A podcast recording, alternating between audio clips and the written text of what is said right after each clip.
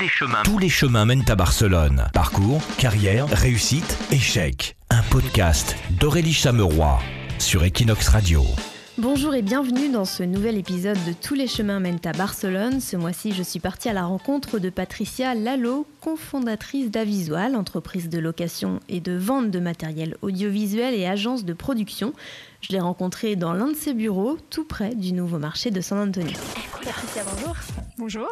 Alors toi, est-ce que tu peux nous raconter comment tu es arrivée à Barcelone? Comme beaucoup d'autres Français, euh, je suis venue pour un stage de trois mois. J'étais euh, étudiante en journalisme à Marseille et euh, il y avait un stage à faire, euh, pas forcément à l'étranger, mais moi je voulais aller à l'étranger et euh, je voulais l'Espagne en plus, donc euh, j'ai trouvé un, un, petit stage à faire ici. Trois mois, je, je, suis repartie en France pour finir mes études et je suis revenue quand j'ai fini l'année d'après. Pourquoi tu es revenue à Barcelone?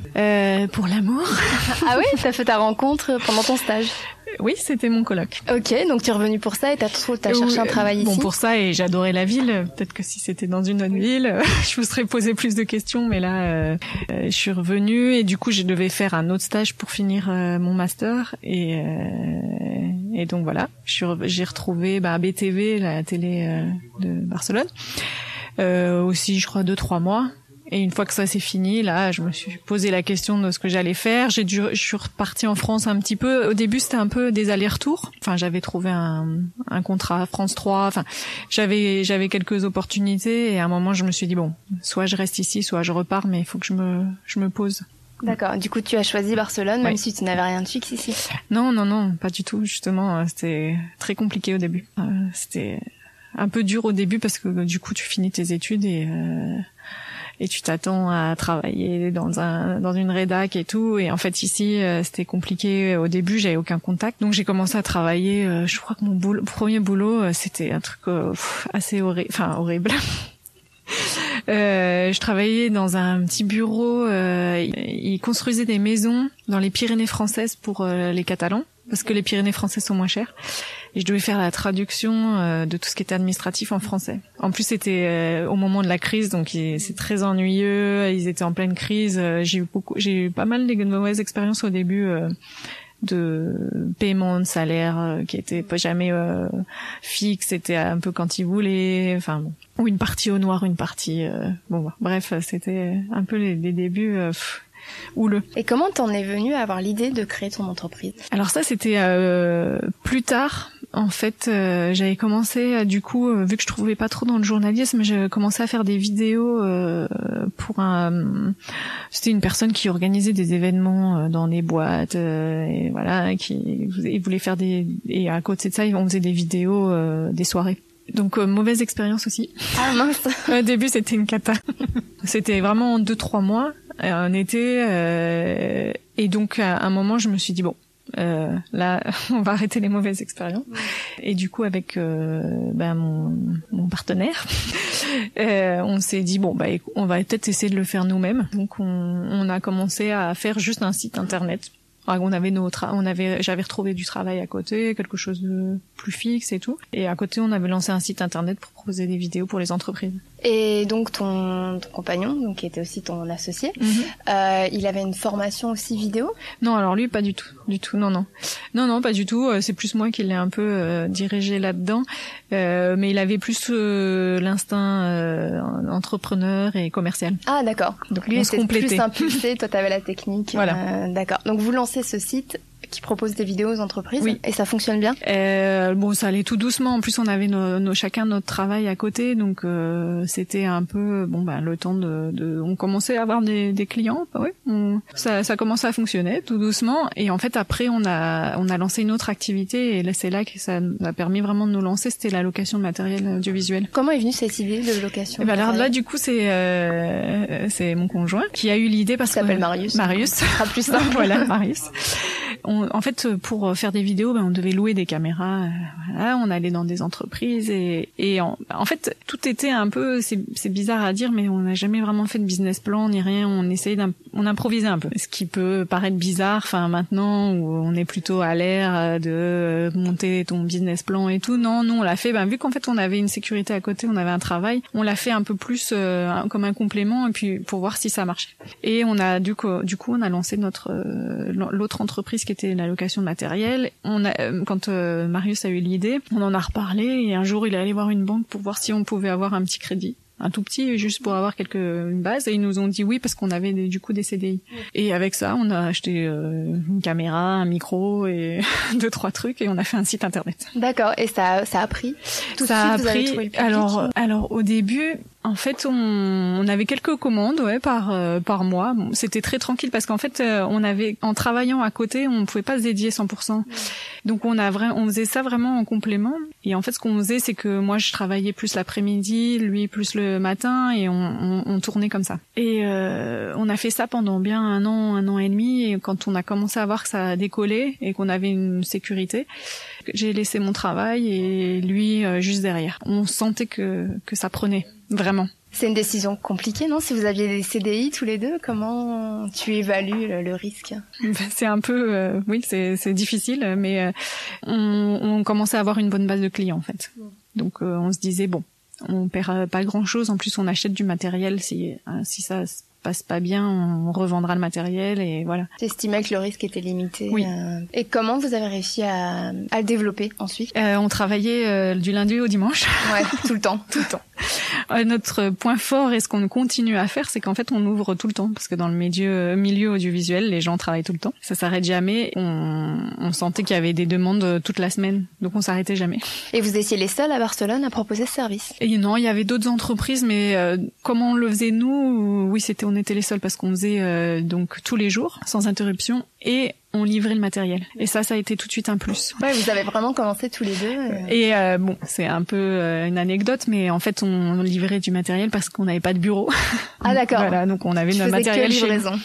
Et c'était pareil, c'était pas une, une, une étude de marché. Hein. C'est juste qu'on n'avait pas on n'avait pas de bureau, donc on n'allait pas les faire venir chez nous. Mm. Donc on proposait euh, ça. On avait une autre entreprise, euh, enfin c'était des, des, des personnes euh, freelance qui faisaient ça, qui louaient leur caméra et te le ramenaient chez toi. Mais ils avaient genre deux caméras. Et on s'est dit bah c'est pas mal ça, on va le faire aussi.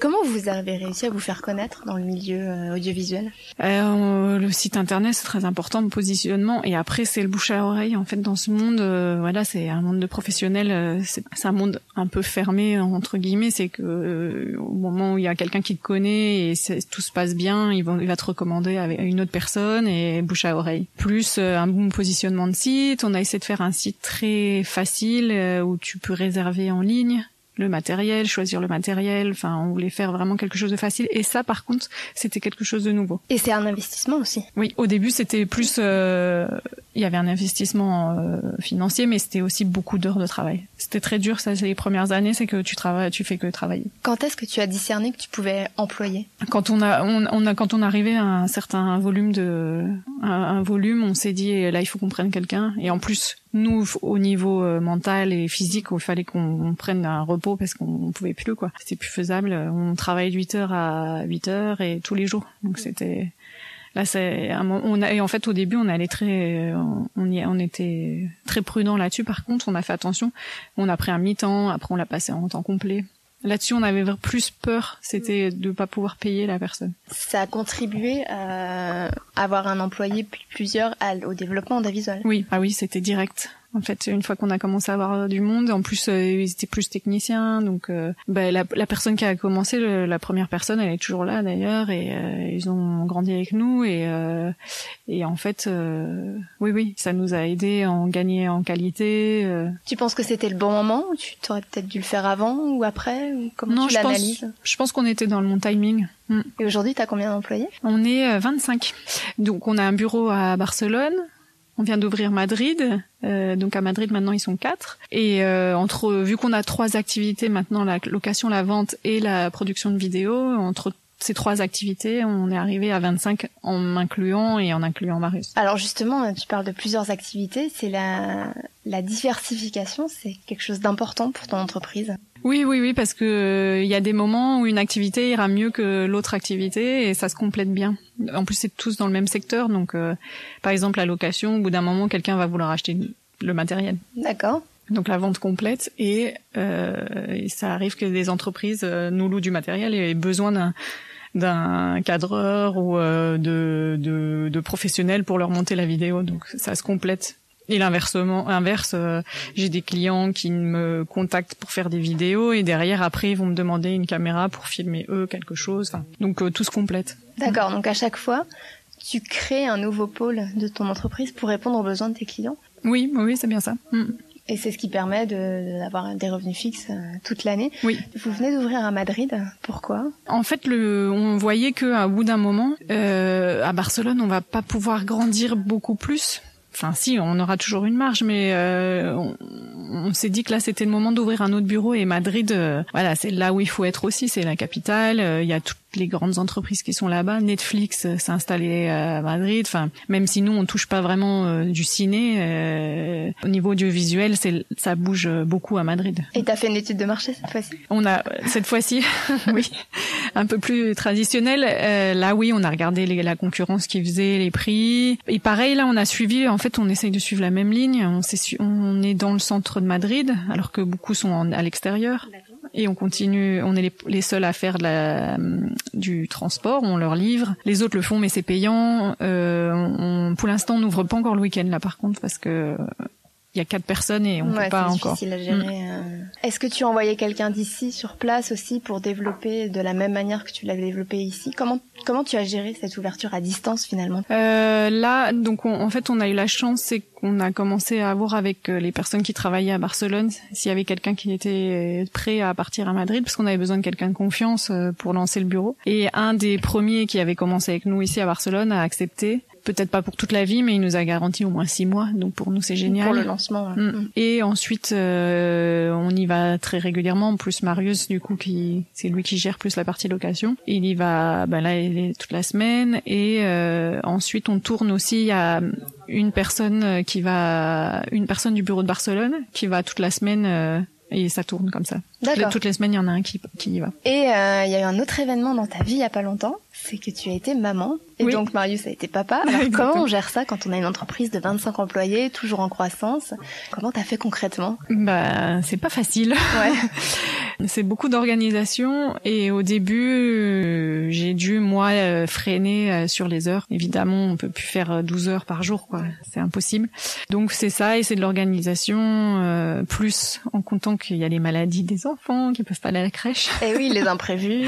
Donc en plus en n'ayant pas de famille ici parce qu'on est tous les deux étrangers, et eh ben il y a un côté positif d'être entrepreneur, c'est que on est plus flexible sur les horaires. Donc si elle est, la petite est malade, euh, l'un des deux reste à la maison ou euh, on se tourne comme ça. Donc c'est le côté un peu positif et après c'est comment on, s'organise. Le mot c'est l'organisation. D'accord, mais au fil des mois, vous avez pris votre rythme. Oui, oui, oui. Bah, on, le, on est toujours en train de le rechercher.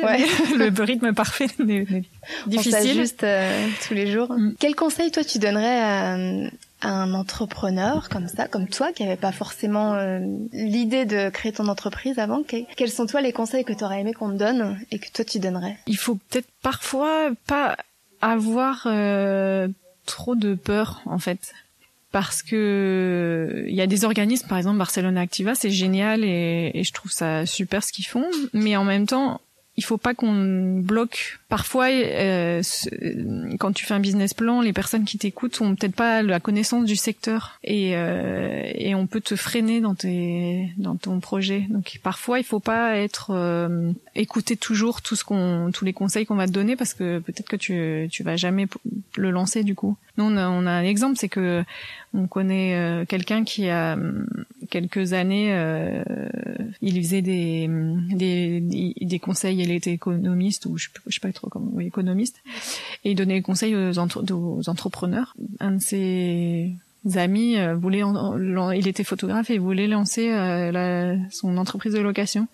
Et lui avait fait le business plan, il lui avait dit hum, je vois je vois pas ça viable. Et quand il nous a raconté ça, on a halluciné parce que nous on l'a fait quelques années plus tard et, et c'est peut-être que sur le papier c'était pas viable, mais euh, finalement ça c'est parti. Parce qu'il y a aussi un côté création, innovation, des choses qui sont jamais faites. C'était toi aussi ce que tu as fait en proposant la livraison gratuite et euh, aussi toutes les autres activités qui sont pas qui sont pas forcément très communes. Mm. Oui, c'est un, un tout en fait. Donc euh, il faut parfois se lancer en fait même euh, bon après il faut pas non plus euh, faire n'importe quoi et, et s'endetter euh, pour toute la vie mais nous nous on a on est allé vraiment petit à petit hein, au début. Donc je pense que c'est aussi un, une bonne chose. En travaillant à côté c'est un c'est une bonne un bon compromis pour voir si ça va marcher ou pas. Nous si on avait senti que ça marchait pas on n'aurait pas laissé notre travail. Bah merci beaucoup Patricia. Et puis on te retrouve sur à Visual Concept, à Visual, Pro. et j'en oublie un. À Visual Shop. Voilà. Merci beaucoup. Merci.